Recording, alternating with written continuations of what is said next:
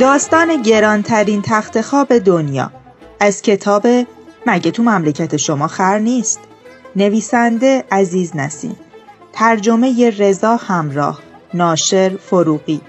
گوینده مریم عبدالرزاق.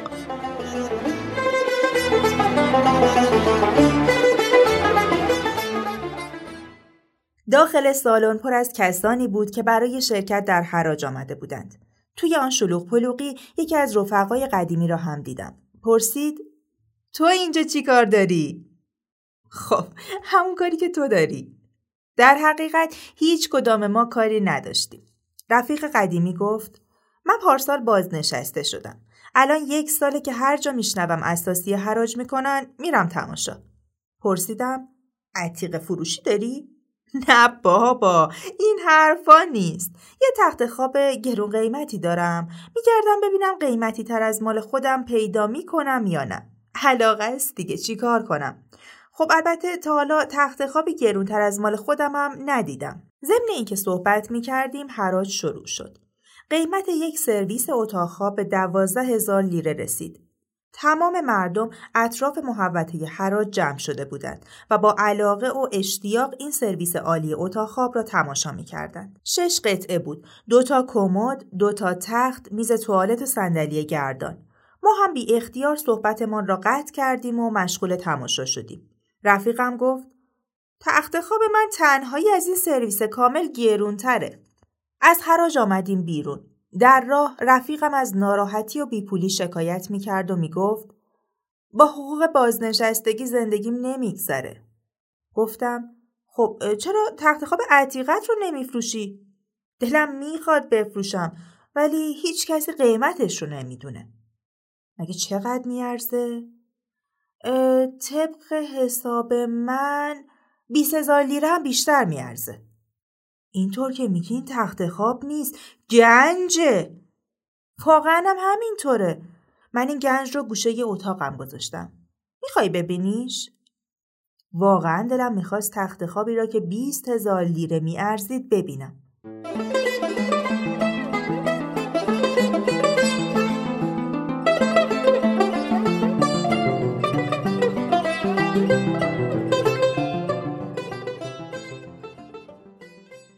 رفتیم خانه رفیقم. خانهش مثل لانه مرغ بود. یک اتاق کوچک، یک راهروی تاریک و یک مستراح داشت. از اساسی هم خبری نبود. پرسیدم لابد تخت خواب یه جای دیگه است ها؟ نه همینجاست. ایناها. به گوشه ای از اتاق که نشانم می‌داد نگاه کردم. روی تخت خواب را با یک پتوی کهنه پوشانده بود. پتو را کنار زدم. یک تخت خواب آهنی رنگ رو رفته قدیمی بود. به نظرم رسید که اگر مفت هم می‌دادی کسی نمی‌خرید. ازش پرسیدم لابو تو جنگا پادشاه های سابق روی این تخت خواب قدیمی خوابیدن ها؟ نه غیر از پدرم و من هیچ کسی دیگه روی این تخت خواب نخوابیده. لابد بعضی جاش از تلاست. رفیقم خندید. نه داداش بی خودی فکرت رو خراب نکن دلیل ارزش این تخت خواب یه چیز دیگه است. بشین. بشین تا خودم برات بگم. چون خیلی مفصله.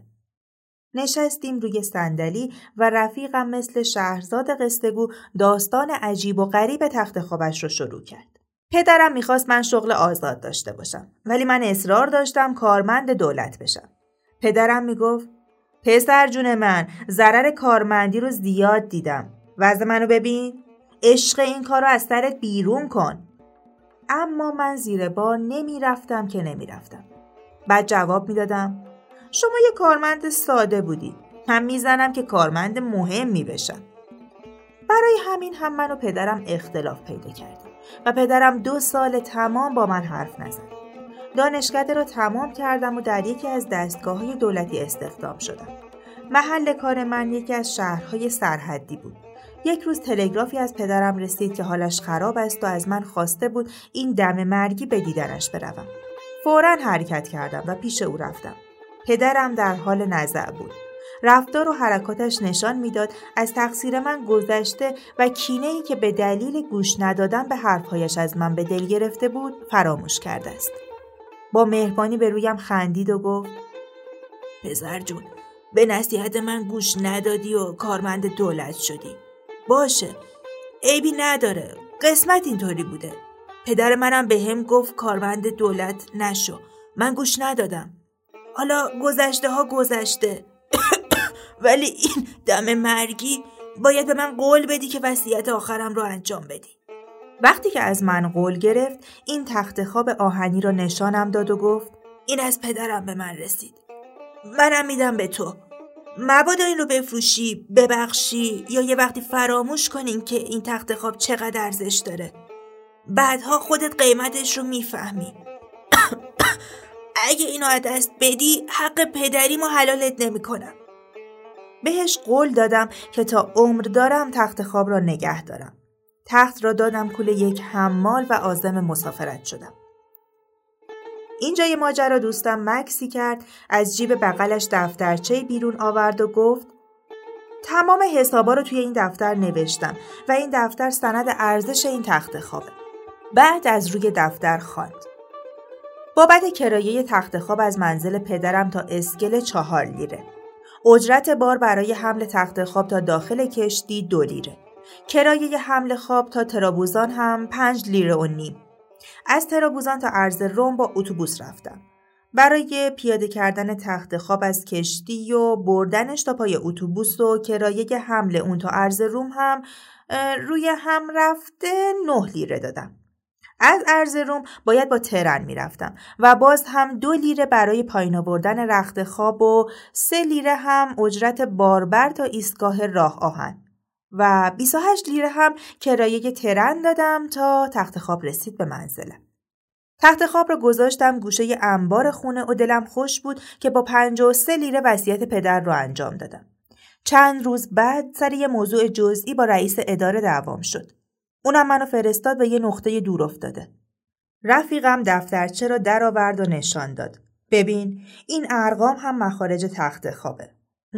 اینهاش حمال، حمال، کرایه ماشین، توشه قطار، انبار کشتی، کرایه او باربری خلاصه 38 لیره دیگه هم خرج کردم تا تخت خواب رسید به محل مأموریت جدید. تخت خواب رو گذاشتم توی انبار توشه و رفتم هتل جا گرفتم. فردا هم رفتم اداره که گفتن به جای شما یه مأمور دیگه از مرکز اومده. این دفعه منو به سیواس منتقل کردن. رفتن به سیواس مهم نبود ولی تخت خواب رو چیکار می‌کردم؟ مثل دست شکسته وبال گردنم بود. به دلیل اجرای وصیت پدر نمی‌تونستم ولش کنم. رفتم انبار توشه تحویلش بگیرم که انبارداری ازم دوازده لیره خواست. خلاصه سرتو درد نیارم. با کرایه حمل و نقل و باربری 25 لیره برام تموم شد تا تخت خواب رسید به سیواس. وقتی حمال تخت خواب اوورد به خونه دیدم یه پایش نیست. معلوم نشد کجا افتاده. خیلی ناراحت شدم. تصمیم گرفتم بندازمش دور. ولی چون پدرم تازه مرده بود دلم نیومد. گفتم بذار تعمیرش کنم. هرچی باشه یادگار پدرمه. آهنگر برای تعمیر پایش نه لیره می‌خواست. گفتم خودت این تخت خواب نه لیره می‌خری؟ جواب منفی داد. گفتم پس چرا برای درست کردنش نه لیره می‌خوای؟ شونه هاش رو بالا انداخت و جواب داد من پول زحمتم رو می‌گیرم. می‌خواد تخت خواب شما ارزش داشته باشه می‌خواد نداشته باشه. نه لیرم به اون دادم تا پایش رو درست کرد.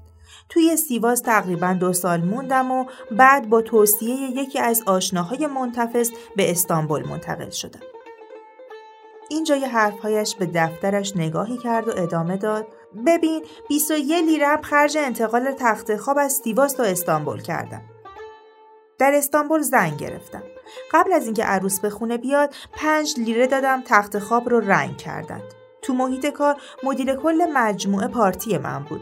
اما دو سه ماه از ازدواجم نگذشته بود که بازنشستش کردند. جانشین اون هم تمام تشکیلات رو زیر رو کرد و اونطور که مرسومه دوستای خودش رو آورد سر کار و اطرافیان و هواخواهان مدیر کل سابق رو به اطراف فرستاد.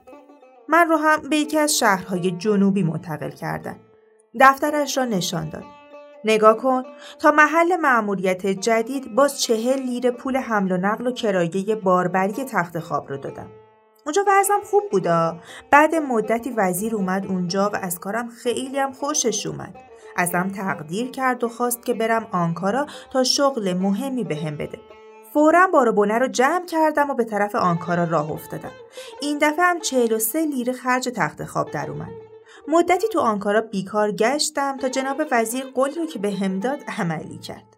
پیش خودم گفتم کاش پدر خدا بیامرزم زنده بود و می‌دید پیش بینیش غلط از آب در اومده و پسرش به چه مقامی رسیده هنوز مرکب حکم من خوش نشده بود و رو صندلی این پست مهم خوب جا نگرفته بودم که کابینه سقوط کرد. وزیر جدید تمام باند قبلی رو از کار انداخت. و چون اسم من جزو دوستای وزیر سابق بود من رو با حقارت تمام به یک نقطه سرحدی شمالی تبعید کردن. مگه اونجا رفتن شوخی بود؟ خب رفتنش درست اما تکلیف اساسی چی می‌شد؟ به دلیل ترقی مقام هرچی پول دستمون اومده بود مبل و کمد و خرت و پرس خریده بودیم و حالا حمل و نقل اینا عملی نبود برای همین تمام چیزایی که خریده بودیم رو به نصف و سلس قیمت فروختیم ولی تخت خواب ارث پدری رو که نمی‌تونستم بفروشم این دفعه چیزی نمونده بود که سر تخت خواب با زنم دعوام بشه و کار به جاهای باریک بکشه بالاخره 36 لیره دیگه هم دادیم تا تخت خواب وارد خونه جدید شد. در نهایت بعد از یک سال رتبه گرفتم و چون این منطقه خیلی کوچیک بود و پست رتبم رو نداشت من را به مرکز ایالتی منتقل کردند. بعد از مدتی هم تو انتخابات جدید حزب مخالف برنده شد برای همین دوباره من رو به یکی از نقاط غربی فرستادن. می‌بینی این دفعه تخت خواب درست 68 لیره خرج برداشت. زنم پاش رو کرد تو یک کفش که باید این تخت خواب لعنتی رو بفروشیم. پیش خودم حساب کردم دیدم تا به حال 325 لیره خرجش کردم. اگه طرف خیلی حالو باشه اینو ده 15 لیره هم نمی‌خره. گفتم زن از خر شیطون پیاده شو من که نمی‌تونم یادگار پدرم رو بفروشم. دو سال و نیم اونجا موندیم. کاملا بومی شده بودیم و از زندگیم راضی بودیم. که نمی‌دونم کدوم شیر پاک خورده ای گزارش داده بود من ضد حزب جدید فعالیت می‌کنم اساس گزارشم این بود که چند دفعه ای تو قهوه خونه خب حالا یه حرفایی زدم برای تنبیه من و عبرت سایرین من رو به سرحدات شرقی منتقل کردند زنم شروع به نقنق کرد مرد والا بلا این تخت خواب ما رو بیچاره می‌کنه این ارسیه مرحوم عبوی رو بنداز دور اما دلم نیومد و 75 لیره دیگه هم بالای تخت خواب دادم. سر اون قضیه دو ماه با زنم قهر بودم. آب و هوای جدید به زنم سازگار نبود. مریض شد و افتاد تو رخت خواب. نظر دکترها را برای وزارتخونه فرستادم و در نهایت من رو به قونیه منتقل کردند. اونجا هم آب و هواش به خودم نساخت و مریض شدم. فرستادنم بورسا. توی بورسا یه روز متوجه شدم تخت خواب نیست. از زنم پرسیدم تخت خواب کجاست؟ حرفی نمی‌زد و فقط میخندید. سرش داد کشیدم. حرف بزن! ده بگو تخت خواب کو! باز هم خندید. فروختمش. طلاقت میدم زن. طلاقت میدم. چرا این کارو کردی؟ زود باش بگو. بگو به کی فروختی؟ تخت خواب را به یک دست فروش فروخته بود سه لیره. رفتم دنبال قضیه. فهمیدم دست فروش هم فروخته به یک آهن فروش پنج لیره. پرسان پرسان آهن فروش را پیدا کردم. او هم داده بود به یک امانت فروش و ده لیره گرفته بود. به صاحب دکان گفتم آقا بیا ده لیرت رو بگیر و تخت خواب ما رو پس بده. جواب داد پس ما چی کاره ایم اینجا؟ پول کرایه، آب و برق، مخارج دکون و شاگرد رو میدیم که کاسبی کنیم ها؟ بعد از اینکه مدتی چانه زدیم گفتم خب باشه 20 لیره میدم. وقتی می‌خواستم پول بدهم صاحب دکان به شک افتاد. به خیال اینکه تخت خواب عتیق است دبه کرد و گفت صد لیره کمتر نمیشه. چاره ای نداشتم. این تخت خواب تا حالا 700 800 لیره برام تمام شده بود. این صد لیره هم روی همه. درآوردم صد لیره بدهم بیشتر خیالاتی شد. خلاصه او هی می‌رفت بالا و من تا راضی می شدم باز هم دبه می کرد. بالاخره با وساطت چند نفر تخت خواب خودم و دیویس لیره پس گرفتم. همین معامله باعث شد که بین من و زنم سخت به هم بخوره. چون زنم نمی‌تونست هیچ چیز رو عزیزتر از خودش ببینه پاش رو کرد توی یک کفش که یا تخت خواب یا من. هرچی اصرار و التماس کردم زن عزیزم قربونت بشم لج نکن به بچت رحم کن نشد که نشد. زنم سر حرفش ایستاده بود که یا طلاقم بده یا تخت خواب رو بنداز دور. بالاخره زنم بچهش رو برداشت و رفت. من موندم و تخت خواب. از اون روز به بعد هم امروز اینجا فردا اونجا تمام مدت خدمتم خونه به دوش بودم. مثل همه کارمندا.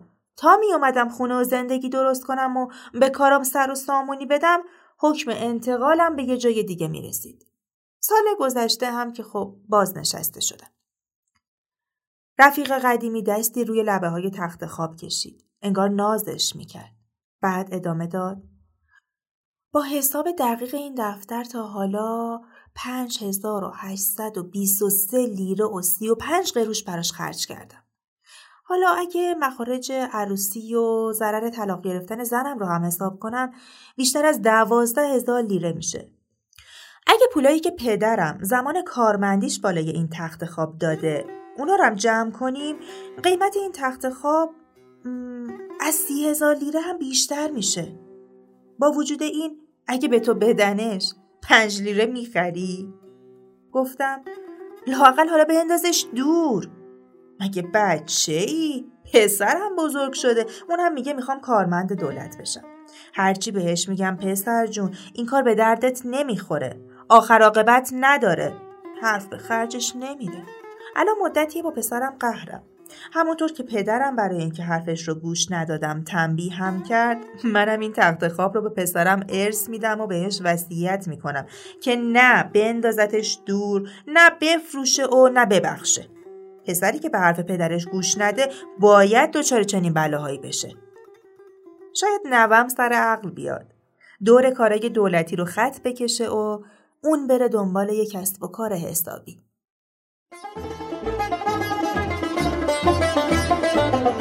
آوای کتابک کاری از مؤسسه پژوهشی تاریخ ادبیات کودکان.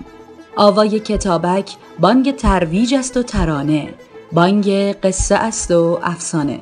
برای دسترسی به محتواهای صوتی آوای کتابک می توانید به کانال تلگرام آوای کتابک و سرویس های پادکستی همچون Apple Podcasts، Castbox، ناملیک، Podbean و Google Podcasts مراجعه کنید.